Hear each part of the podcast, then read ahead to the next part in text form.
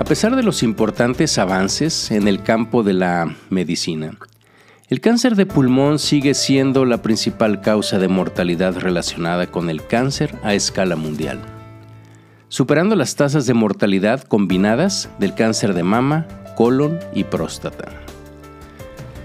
Las bajas tasas de supervivencia se pueden atribuir a la alta prevalencia de cáncer metastásico y a que a menudo se observa ya cuando le hacemos el diagnóstico en un estadio localmente avanzado. En un esfuerzo por mejorar las tasas de supervivencia general de las personas diagnosticadas con cáncer de pulmón, en la década de los 70 se iniciaron estudios prospectivos que investigaban diversos métodos para la detección del cáncer de pulmón. Me acuerdo de eso cuando era estudiante, después residente. Y sin embargo, fíjense que la falta de éxito en la utilización del examen citológico del esputo, ¿se acuerdan que era una de esas? O de la radiografía de tórax. Incluso se acuerdan que había por ahí un capítulo especial en el Fraser que era con expiración, con la finalidad pues de detectar. Llevó todo esto a la conclusión predominante, vamos a decir así, de un pesimismo entre los médicos, entre los neumólogos, los médicos, incluso los radiólogos, con respecto a la detección del cáncer de pulmón, a la detección temprana. Y de hecho este sentimiento persiste incluso después de prácticamente cinco décadas, pero obviamente se están realizando esfuerzos para erradicarlo. Y en esta ocasión les quiero presentar un estudio cuyo objetivo es informar sobre los resultados del Programa de Acción Internacional contra el Cáncer Temprano de Pulmón, lo que se llama por sus siglas en inglés y LCAP durante un periodo de 20 años. Bienvenidos a Memorandum, un espacio que como pues ustedes ya saben lo tengo aquí para platicar sobre básicamente artículos científicos, prácticamente todos ellos en el área de nuestra especialidad, la radiología, y que aparecen pues en revistas también de nuestra especialidad, aunque en muchas ocasiones, como ustedes son testigos, pues platico de algo que salga de nuestra especialidad en otras revistas y que me parezcan de interés para nosotros. Pero fíjense que en esta ocasión les eh, traigo para analizar un estudio que está publicado recientemente, hace unos días, en noviembre 7, en Radiology, y cuyo título en español sería algo así como Seguimiento de 20 años del Programa Internacional de Acción contra el Cáncer Temprano de Pulmón. Las siglas en inglés son ELCAP, International Early Lung Cancer Action Program. Y como siempre, bueno, pues eh, este es un estudio que les voy a dejar la liga, es un estudio Open Access y la liga, el link del DOI, pues se los pongo siempre, ya sea en el podcast o en el canal de YouTube, eh, en los diferentes medios también donde publico eh, pues este, estos episodios, este podcast. Pero bien, vamos a poner como siempre las cosas un poco en contexto y por qué quiero platicarles de esto. Fíjense que según la Asociación Estadounidense del Pulmón, pues el cáncer de pulmón es la principal causa de mortalidad relacionada con cáncer en los Estados Unidos y probablemente también a nivel mundial. Además, se informa que la tasa de supervivencia, fíjense, promedio para las personas diagnosticadas con cáncer de pulmón solo es de alrededor del 18-20%. Y de hecho, según la RSNA, la Sociedad Radiológica de Norteamérica, solo el 16% de los casos de cáncer de pulmón se detectan en las primeras etapas. Y si bien los avances en el tratamiento del cáncer de pulmón, del cáncer de pulmón avanzado, han demostrado una mayor eficacia, pues obviamente que el mejor enfoque que nosotros podemos tener para mitigar las tasas de mortalidad, pues sigue siendo la detección temprana de la enfermedad mediante, en este caso que voy a platicar y que creo que ya está muy establecido, muy difundido entre nosotros como radiólogos, la tomografía computada de baja dosis.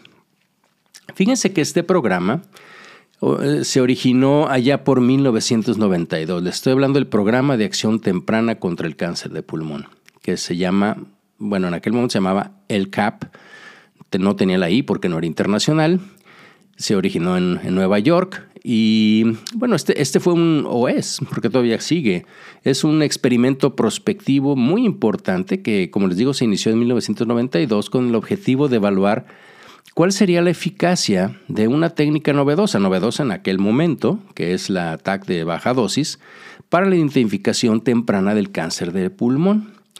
Y fíjense que voy a resumirles un poquitín de, ese estudio y de la historia de cómo ha ido evolucionando esto junto con otros, que ya alguna vez he platicado alguno de ellos por aquí. Pero bueno, este estudio que les digo, el ILCAP, eh, incluyó personas, primero pues que tenían mayor de 60 años, eh, que eran asintomáticas y que tenían un historial de tabaquismo de al menos 10 eh, paquetes año. Y los primeros resultados los publicaron como 10 años después, allá por el 2002, si no me equivoco, eh, en los primeros mil participantes a los que se les realizó la radiografía de tórax y una tomografía computada de tórax de baja dosis para evaluar la aparición y después describir qué características tenían los nódulos que pudieran ser identificados en ese seguimiento, en ese grupo de personas. Y entonces el estudio identificó, fíjense, cáncer de pulmón en etapa 1 de esos mil en 23 personas mediante la utilización de tomografía computada de dosis baja, de los cuales solo en cuatro de ellos, de esos 23, se detectaron retrospectivamente los que había nódulos en la radiografía de tórax.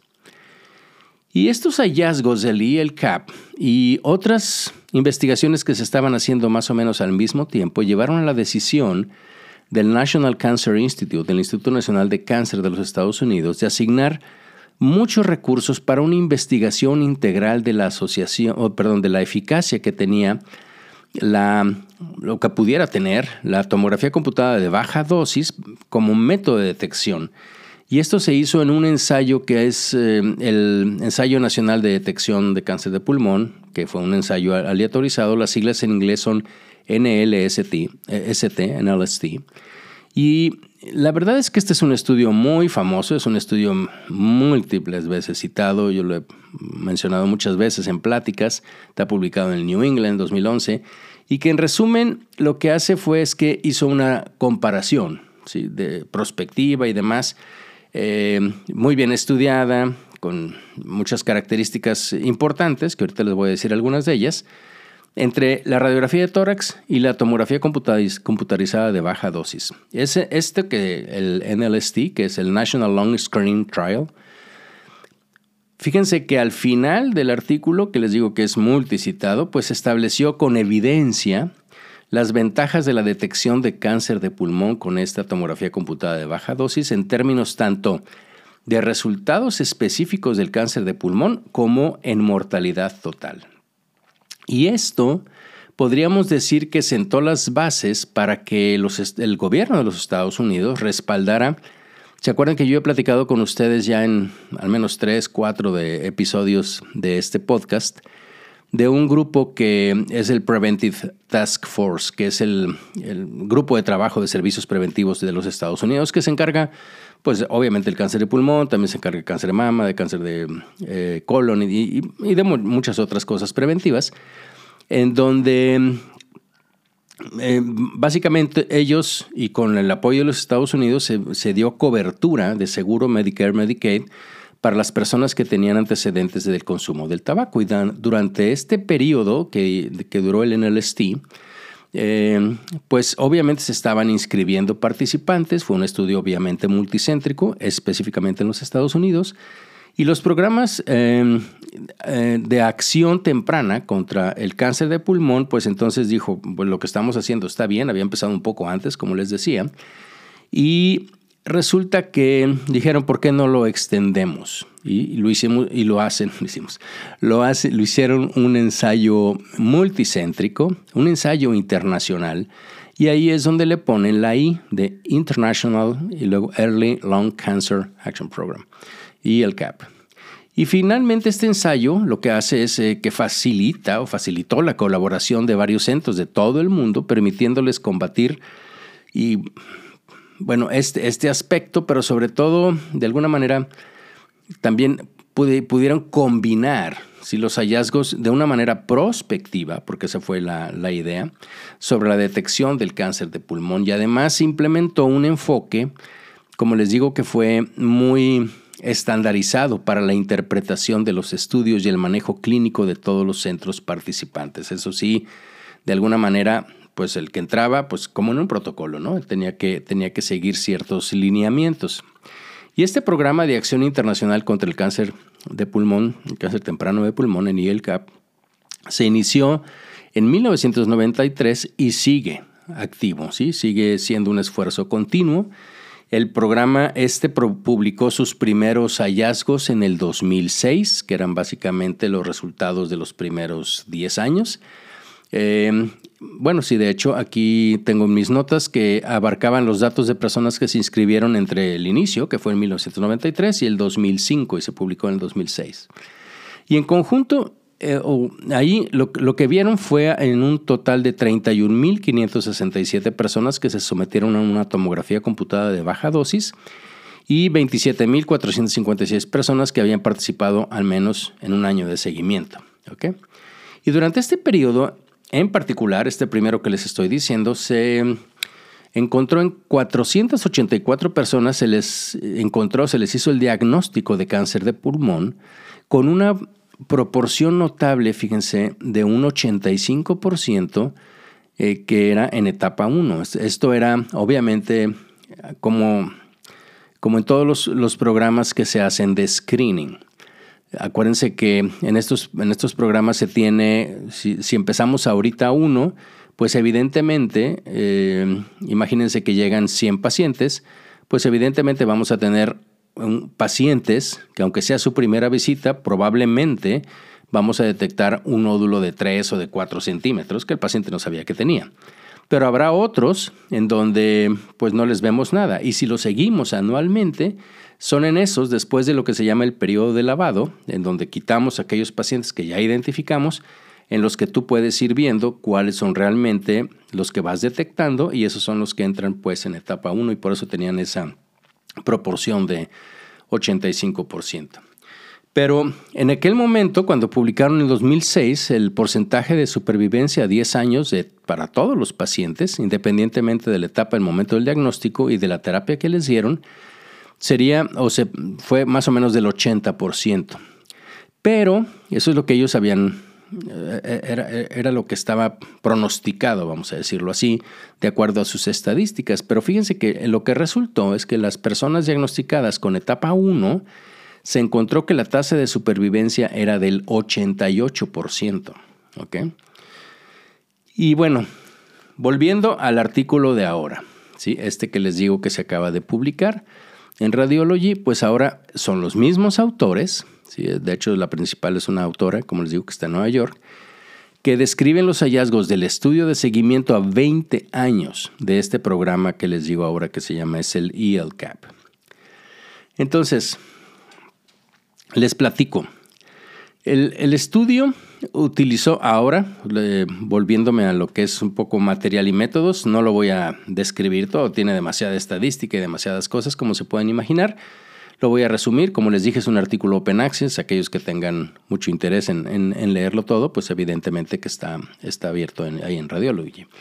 Pero entonces, este estudio utilizó la corte prospectiva que cumplió con todas las reglas del IPA y que se conoce como esta, la corte del ELCAP y que está compuesta por todos aquellos participantes a nivel mundial que, que entraron desde 1992, sí que se abrió, 93, hasta el 2022. Y estos pacientes fueron observados hasta el 30 de diciembre del año pasado, o sea, del 2022.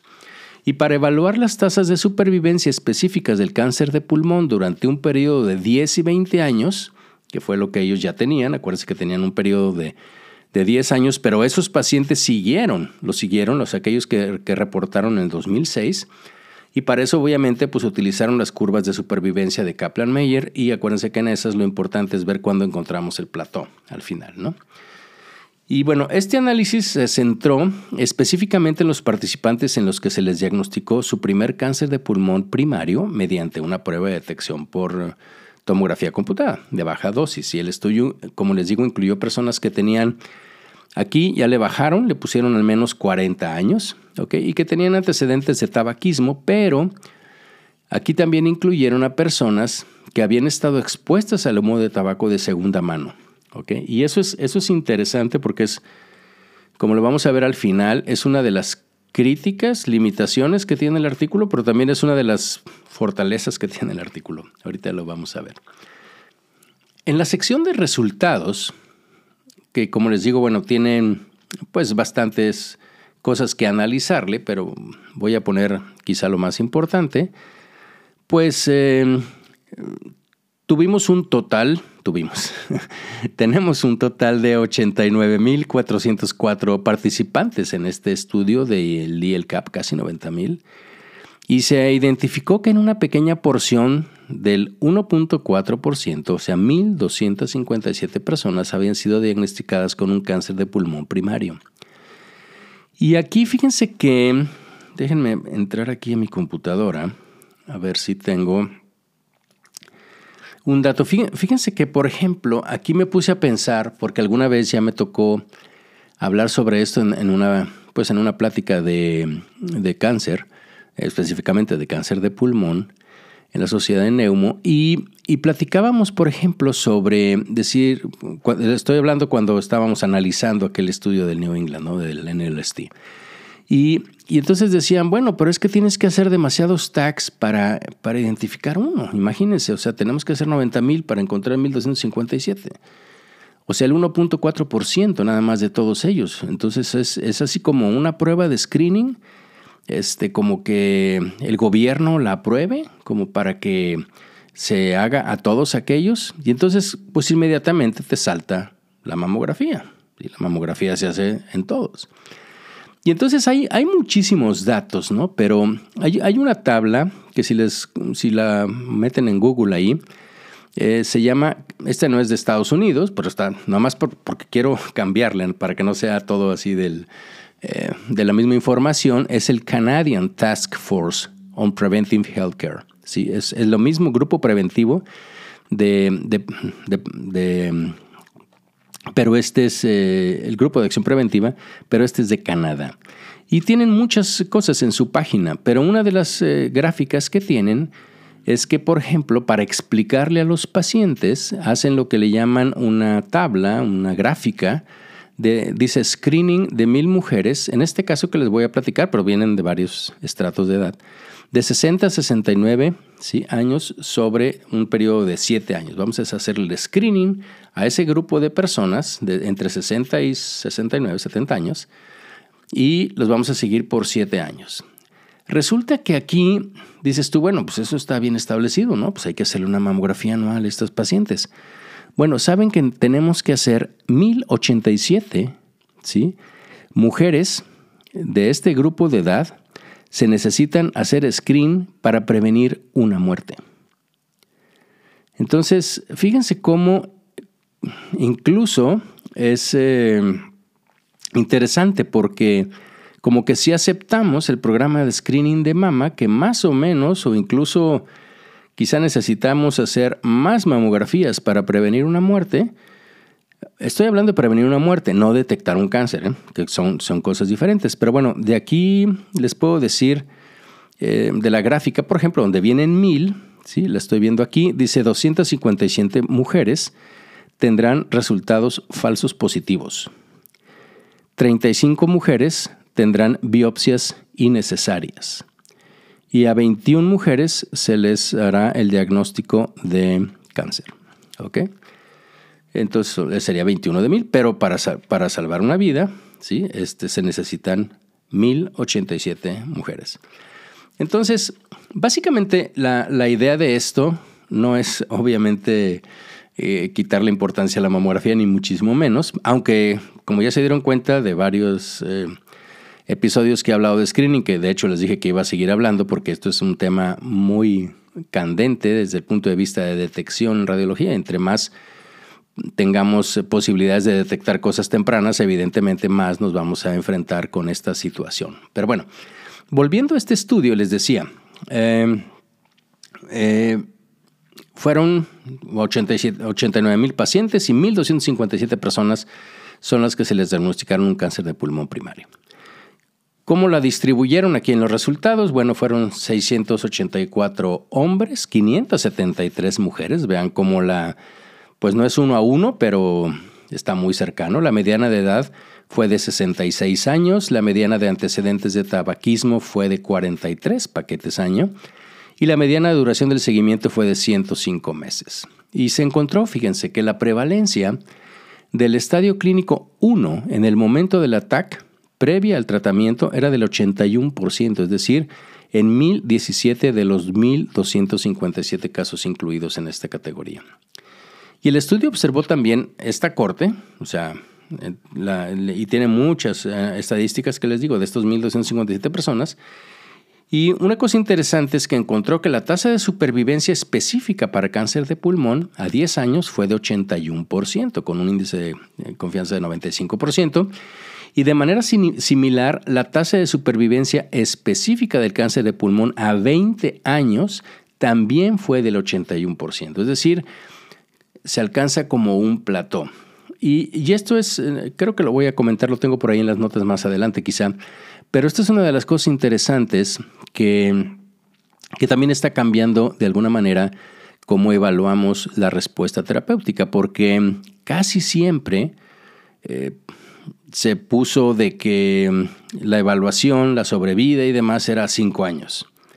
Y prácticamente catalogamos lo mismo, un melanoma, que un cáncer de pulmón, que un cáncer de mama, que un cáncer de páncreas, que un cáncer de, hígado, etcétera. Eh, es sobre vida cinco años. Hay un razonamiento atrás de todo esto, pero, pero finalmente eh, la información que nosotros podemos dar o si lo vemos, como lo he platicado en otros eh, episodios de este podcast, si lo vemos en el contexto de, ya de cada paciente, pues hay que pensar qué es lo que tenemos que hacer o qué sobrevida va a tener, qué impacto de lo que vamos a hacer realmente va a tener en el paciente si además el paciente tiene otras comorbilidades, como puede ser el EPOC, como puede ser el problema cardiovascular, calcificaciones coronarias, como pueden ser hipertensión, en fin, otras, otras cosas, ¿no? Entonces, también se vio en un subgrupo de 181 pacientes que tenían el cáncer, o sea, que se extirpó, la patología fue de T1A, N0, M0. M0. Entonces, en estos grupos de pacientes, ¿sí? en donde básicamente pues es el estadio eh, más temprano, la sobrevida a 10 años fue del 95%. ¿Okay? Entonces, en ellos la detección temprana, pues imagínense, el 95% prácticamente es una cura total. Entonces, vamos a desglosar y analizar un poco más estos resultados. Entonces, les decía yo que hasta el año 2022 hicieron un total de 89.404 personas, bueno, se incluyeron en este estudio porque sigue activo y que, obviamente se han registrado, como yo les digo, en este, en este grupo y otra vez repito, pues es a nivel global. Y de esta muestra total, solo para tener esa, esa cifra, 1.4%, 1.5% para recordarla, se hizo el diagnóstico de cáncer de pulmón y de entre ellos un 79% se sometieron a resección quirúrgica. 998 personas, ¿ok? Digamos el 80%. Entre los que se sometieron a resección quirúrgica, un 70%, 675 casos, se clasificaron como un estadio patológico 1A, eh, según los criterios de la National Cancer Institute de la octava edición, y recordemos que este se presenta cuando es el 1A, es la etapa más temprana del cáncer de pulmón, caracterizada por un tamaño que es un nódulo que es menor de 2 centímetros y obviamente que no tiene afección de ganglios linfáticos. Y el estudio encontró también que había, como yo les dije, un total de estos 1.257 personas que se diagnosticaron con el cáncer de pulmón. Se evaluó su tasa de supervivencia específica del cáncer de pulmón durante un periodo de 20 años y esa fue del 81%. Ahora, de entre los 998 eh, pacientes que recibieron la resección quirúrgica que yo les decía, por el cáncer de pulmón, se encontró que la tasa de supervivencia específica del cáncer de pulmón, estimada a 20 años, es del 87%. Lo que es muy interesante es que eh, esto que les acabo de comentar es que la literatura básicamente pues sobre el cáncer de, pulmón generalmente no incluye información a 20 años. ¿sí? Como les decía, en general, pues es a 5.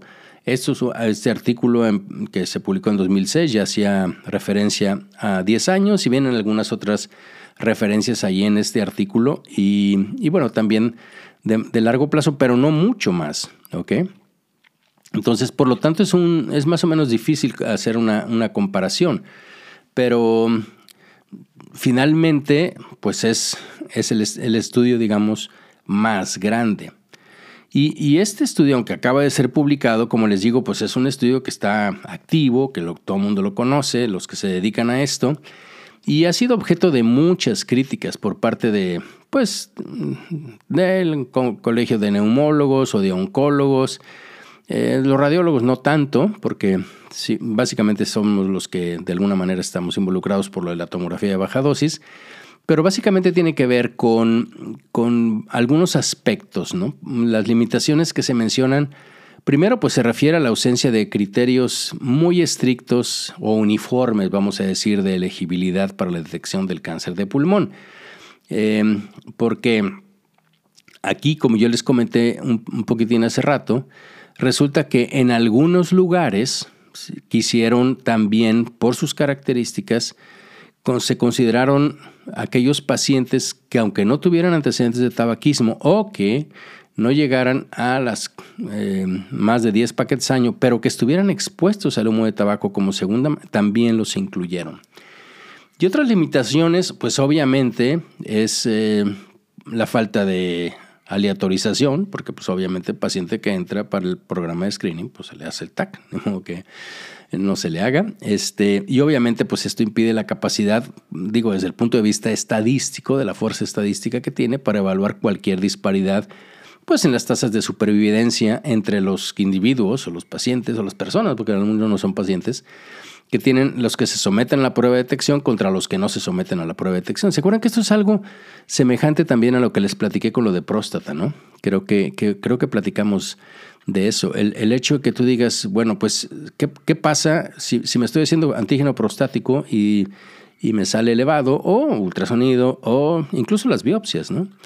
Eh, el hecho de que, de que salga elevado, que salga positivo, no necesariamente quiere decir qué es, qué es lo que va a pasar conmigo, ¿sí? El, si, si, es, si es que eso sucede. Es, esos pacientes hay muchos que no se hacen y que mueren de otra cosa. No tienen que necesariamente morir de, cáncer de próstata. Desafortunadamente no tenemos esa, esa, posibilidad de identificar cuáles pacientes, o sea, de una manera prospectiva, ¿sí? en, el, en el día a día, pues no podemos identificar qué pacientes con estas características, pues le dices tú, ah, no, no se preocupe, usted tiene un cáncer de pulmón, pero no, usted no se va a morir de eso. Ahorita, ahorita les platicaré un poco más así, pero, pero esta es una de las, de las críticas que se hacen, ¿no? Y que, y que eh, realmente una, una, vez que ya entras al programa del screening, pues obviamente estás con, pues con ese sesgo, ¿no? Y otra crítica se refiere a, los eh, propios desafíos de este protocolo que les decía en términos del cumplimiento y, la, practicidad en el mundo real. ¿sí? Este, ahorita les platico una anécdota que me tocó eh, convivir con, con, Fernando Gutiérrez, que es un, radiólogo pues, del Malik Institute of Radiology. Y, que platicábamos sobre esto ¿no? en, el, en el Congreso, pero, pero básicamente lo que, lo que les quiero decir es de que estos centros que entraron al programa, pues son centros especiales, pero cuando, digo que cumplen con las características que, que se necesitaban para el protocolo, pero no necesariamente quiere decir que eso se puede aplicar a todo. Y esto, esto no es exclusivo de, nosotros, o sea, me refiero de nosotros como radiólogos. Esto es mucho, incluso a nivel quirúrgico, por ejemplo, cuando te dicen, no, pues es que el tratamiento de la endacterectomía carotidia, por ejemplo, para el paciente que tiene stroke y demás, o de el tratamiento endovascular de los aneurismas de cerebro o el tratamiento de lo que ustedes quieran, de los tips o de lo que fuera, pues no es lo mismo el, el, resultado que se tiene en un centro donde se hacen dos pacientes al año, en un centro donde se hacen 50 pacientes al año o más. Y lo mismo es para las técnicas quirúrgicas y todo lo demás, la, experiencia que tienen los cirujanos y todo. Entonces, esto es obviamente algo que, que, también se le ha criticado. Bueno, sí, pues en tu centro sí lo identificaste, pero probablemente en el mío no lo voy a identificar. En fin, entonces, esta parte del, del mundo real, de la aplicabilidad del mundo real, es otra de las cosas que les han criticado. Pero la otra es el, la situación que también puede, ser es que el grupo ha enfatizado mucho, el grupo este de ELCAP, el informar las tasas de curación, específicamente la supervivencia a largo plazo, porque obviamente pues esa es la fortaleza de este estudio. Y obviamente esto también dificulta, por así decirlo, los riesgos competitivos dentro de la misma población. Esto que yo les decía, bueno, sí, no, no, se murió de cáncer de pulmón, pero murió porque son muy específicos, dicen, no muere de cáncer de pulmón puede morir de otra cosa, ¿ok? Pero por eso les enfaticé en, los resultados eh, específico del cáncer de pulmón, sobrevida específica del cáncer de pulmón, ¿ok? Y obviamente, pues todas estas críticas sin duda tienen mucha validez, pero definitivamente hay que reconocer al equipo que ha este equipo de investigación que todo el esfuerzo que ha hecho es muy notable. Ya llevan tres décadas prácticamente para, desde el 93 hasta el 2023, para avanzar en la comprensión, la aplicación, pues de la detección del cáncer de pulmón y sobre todo a escala global, porque esa es, una de las cosas interesantes, que es lo que está pasando, ¿sí? En, pues en diferentes eh, entornos. Y la otra cosa es que, como les digo, cabe señalar que actualmente también se está detectando, no sé si lo han visto, pero hay, me, ha llamado la atención al menos un par, de, un par de artículos de un aumento de la aparición de cáncer de pulmón entre personas que no son fumadores. Y esto a lo mejor requiere una reevaluación de la epidemiología del cáncer de pulmón, porque evidentemente, bueno, pues había tanto fumador que ya había esa asociación que evidentemente pues la tenías y si no decías que era el fumador pasivo, pero probablemente hay factores ambientales y genéticos que pueden contribuir al riesgo del cáncer de pulmón, como en otros cánceres que también nos estamos dando cuenta que sucede. Y entonces, en este sentido, pues los datos de este programa del IELCAP sobre los efectos a largo plazo del screening entre los no consumidores de tabaco, pues resultan muy interesantes. De hecho, eh, han servido como una fuerza, viene ahí en el artículo, impulsora para la implementación de amplias iniciativas de detección a nivel poblacional que se están llevando a cabo, muchas de ellas se están llevando a cabo en Asia. Y, ha sido básicamente por esto, porque allá tienen mucho de, de que no son fumadores, son fumadores pasivos o incluso el humo, y, que esto pueda, aunado a problemas genéticos, a problemas ambientales de otro tipo, pues es, eh, eh, importante y por eso, lo están, por eso se metieron muchos a hacer eh, screening en pacientes que no eran fumadores, muchos sitios pues. Bien, como les comentaba, debido al, proceso de, detección al que se sometieron todos los participantes, pues obviamente resulta difícil de determinar estas disparidades en las, casas de las tasas de supervivencia entre las personas que se sometieron a las pruebas de detección y las que no. ¿Ok? Pero sin embargo, em, esto podría parecer, si ya lo comparas con todo, ¿sí? pues a lo mejor no muy importante, o sea, esta crítica que le hacen, porque ya hay, evidencia muy convincente, ¿no? Por ejemplo, la, de la que les platiqué del estudio NLST, o hay otro estudio que también se corrió básicamente al mismo tiempo, que es el Nelson, que se corrió en Europa, que demuestra inequívocamente una reducción de la mortalidad asociada con la detección del cáncer de pulmón. reducción de la mortalidad, en, que es lo que yo les decía ahorita que, les platicaba de lo del cáncer de mama. ¿Se acuerdan de este Task Force de, de Canadá? O sea, ¿cuántas em, tenemos que hacer para evitar una muerte? Y y aquí esto es una especie o un análisis más amplio. El problema es que nada más se ha hecho a tres y a seis años, tanto el NLST como el Nelson.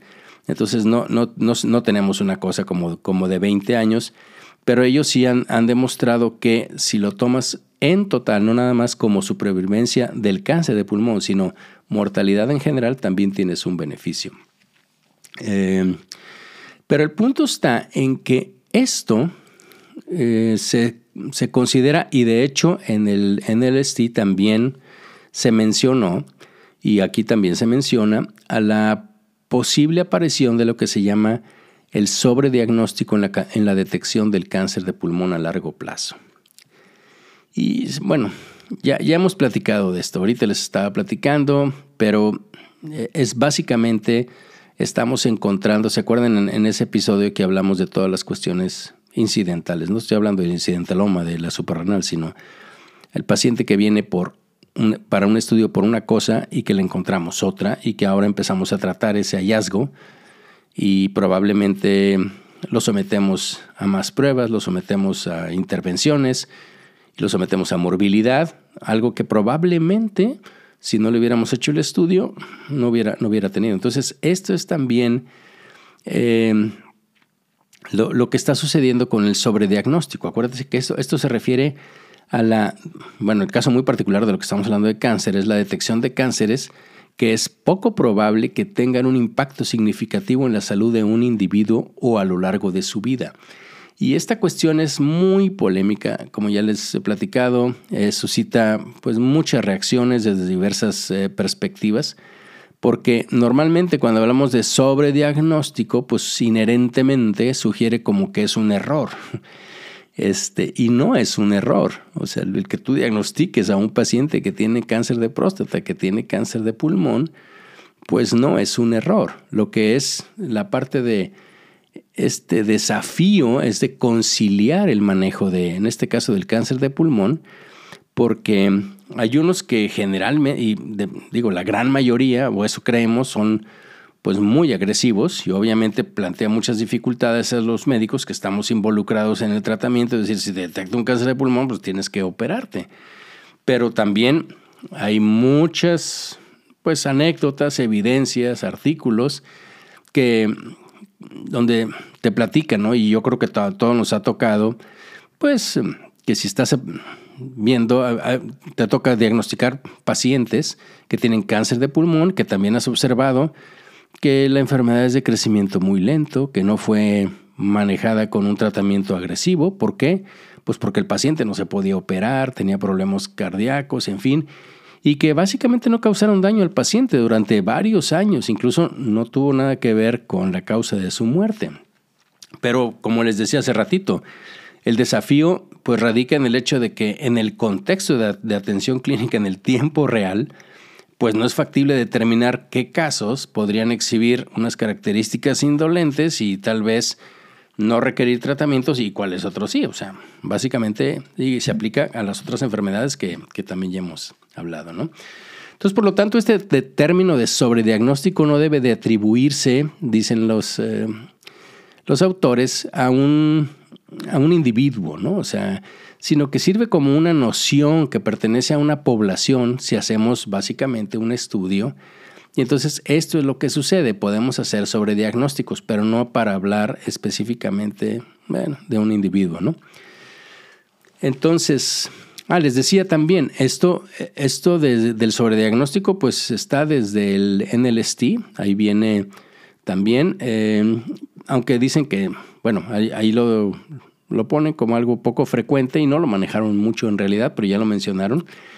Pero pues es importante señalar que el diseño del ensayo, que incluyó un periodo de selección de solo tres años, en este que le estoy platicando del NLST, pues obviamente hay muchas limitaciones para, pues para decir si realmente se equivocaron con el sobrediagnóstico, porque no sabemos eh, si el paciente, como les digo, murió de otra cosa y no del cáncer de pulmón.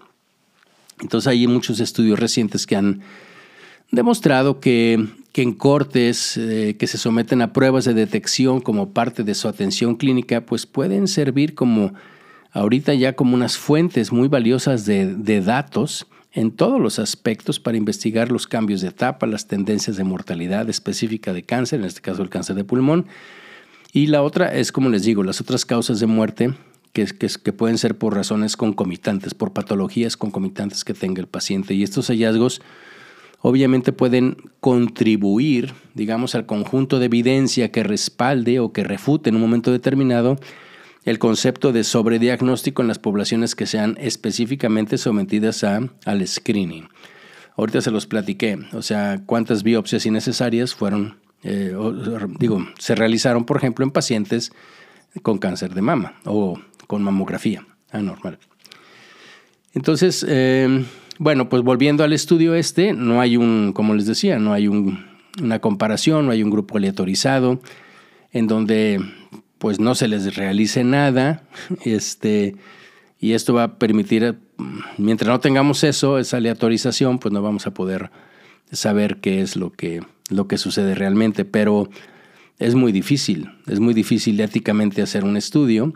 Una cosa es que tú digas, bueno, ¿cómo, cómo voy a saber cuántos pacientes a los que no les estuve buscando el cáncer de pulmón finalmente murieron de cáncer de pulmón y no por otra cosa? Si se mueren de otra cosa, nunca sabremos si tenían cáncer de pulmón si no los estábamos buscando. No sé si me explico. O sea, es, es un, es un cash train. Entonces, este, es, este, esta situación es, eh, es, difícil. Y si una vez tú ya entraste a un screening, ni modo que le digas a un paciente, mire, fíjese que le acabo, le estoy haciendo un screening, le encontré un nódulo, pero usted le tocó la aleatorización de no operar, si vamos a ver cómo, evidentemente que eso, eso no va a pasar, ¿no? Eh, ¿Qué más les comento? Pues bueno, finalmente, y pues a pesar de la existencia de la evidencia del, del ILCAP, del NLST, del Nelson, y hay muchos otros ensayos clínicos que indican los beneficios potenciales del screening del cáncer de pulmón, y a pesar de las recomendaciones de este grupo de trabajo del Task Force, que les digo, preventivo, de los Estados Unidos, que ellos dicen que potencialmente existen 14, 15 millones de estadounidenses que son elegibles para, la para estos programas de screening y resulta que evidentemente ese número no se está realizando definitivamente, porque la implementación de estas medidas de detección de hecho han sido muy, muy inadecuadas hasta el momento. Yo les platicaba yo les platicaba, de hecho, que hace, hace unos, unos días en el Congreso de Radiología Noviembre en Monterrey, que fue pues en noviembre, hace, unos pocos días, hubo una mesa redonda donde nos eh, tocó participar eh, pues a otros radiólogos, pero estaba el doctor Fernando Gutiérrez, que como les digo es especialista en radiología de tórax del Mallinckrodt Institute of Radiology. Y bueno, él habló de esto, yo hablé de algunas otras cosas, pero una de las preguntas que, que hizo el público pues fue sobre la implementación de estos programas. Y resulta que, por ejemplo, él dice, en mi instituto, el Mallinckrodt Institute of Radiology, no tenemos un programa establecido como tal para el screening de cáncer de pulmón. Y bueno, hicimos ahí una, pues como una pequeña encuesta, vamos a decirlo así, y la verdad es de que pues eso no existe. ¿sí? Hay, hay iniciativas, acabo de estar también en el, hace un, mes probablemente, en el Congreso de Chile y me platicaban allá que ya ahorita el gobierno autorizó y es mm, ley, pues está, es, ya está mandato, que, que esto ya es, es, parte de la, de la atención, ¿sí? Entonces ya existe como una, así como hay campañas de vacunación y como hay campañas de screening para mama, también existe para el cáncer de pulmón a partir de este año, pero no en muchos lugares existe. Y porque el punto también no es nada más que tú digas, bueno, pues es que yo como radiólogo, como departamento de radiología, yo puedo anunciar y puedo decir que aquí hacemos el, el, screening de baja dosis. Definitivamente que lo podemos hacer. El problema es que si no tienes todo un programa, ¿sí? En donde estén los neumólogos, esté el oncólogo, esté la parte epidemiológica, o sea, todo lo que se tiene que hacer en conjunto, pues evidentemente que una, no digo que sea malo que lo hagas, que bien, y probablemente vas a referir al paciente mm, muy dirigido, pues, pero no es un programa como tal para esto. Y esto, fíjense que también estuvimos platicando y se puede atribuir a múltiples variables, obviamente, pues cuestiones institucionales, políticas, gubernamentales, pues que van a verse Además, fíjense, muy, muy exacerbadas por actitudes, porque esto es resultado del consumo del tabaco. De hecho, eh, revisando esto, ya desde el, editorial, este que les digo del, del LCAP, que, que, se publicó en el 2006, el doctor Unger, que fue el que hizo el, pues el, el editorial, ya expresaba su preocupación sobre esa, mm, ¿qué les digo?, percepción persistente de que el cáncer de pulmón es como, como una forma de castigo y no como una enfermedad legítima. Pues eso le pasó por andar fumando. ¿Quién le manda? Entonces, eh, esta opinión sigue prevaleciendo. ¿sí? Eso, eso se publicó en el ¿qué? 2006 y pues ya van 17 años y sigue habiendo mucha gente que dice, y no nada más por eso, acuérdense lo que pasó mucho en el COVID. Y a mí me tocó escuchar muchísima gente, y sobre todo en el sector salud, que decía, pues esto le pasó porque andaba en la fiesta, esto le pasó porque fue al baile, es que no entienden, que no tienen que salir, no usan, en fin. Y entonces, básicamente, ¿por qué voy a arriesgar mi vida para salvar al otro que no le importó la suya? En fin, todo ese tipo de cosas también suceden y específicamente ahora en, el, en lo que estamos hablando del cáncer de pulmón por el tabaquismo. Entonces existe obviamente una, digamos, una necesidad apremiante de realizar estos esfuerzos que sean sostenidos, que sean coordinados, que, que, vayan destinados a alterar la situación actual en materia nada más de detección de cáncer de pulmón, sino también pues incrementar programas de, de prevención, de educación sobre los daños que hace el fumar. Y bien, pues muy seguramente para los próximos avances en investigación en la detección del cáncer de pulmón, perdón, pues vamos a ver ya, porque ya está empezando a salir, pues eh, la utilización de algoritmos de inteligencia artificial para ajustar al riesgo, para pruebas de, biomarcadores, para ver eh, resultados de tratamientos específicos en etapas características de esta enfermedad, como lo vamos a ver en otras. ¿okay? Entonces creo que ya está empezando a aparecer cuál es la utilidad de esto, tanto para la detección como para la caracterización, pero sobre todo para identificar lo que les platicaba en el otro, en el otro episodio también, identificar este paciente en particular, medicina personalizada, este paciente en particular se beneficiaría o no comparado o aunado con los otros factores de riesgo que tiene de X o Y acción que nosotros querramos tener con él. Bien, pues este es el estudio más reciente sobre el efecto del screening del cáncer de pulmón en TAC con baja dosis. Espero que haya sido de su agrado, que analicen los datos, que los apliquemos en nuestra práctica y bueno, esperemos que los programas de detección sean implementados y apoyados pues en los diferentes sistemas de salud de nuestros países. Como siempre, pues muchas gracias por su atención. Gracias por escucharme y si les pareció interesante esto, pues por favor difúndanlo para que pues más radiólogos tengamos eh, conocimiento de, esto que se está publicando y de estarnos actualizando. Agradecería mucho, como siempre, sus sugerencias, sus comentarios en las diferentes redes sociales donde publico este podcast, así como también en la página de memorandum.mx o al correo electrónico de memolizondo arroba memorandum.mx. Pues una vez más, muchísimas gracias por su atención y nos escuchamos en la próxima.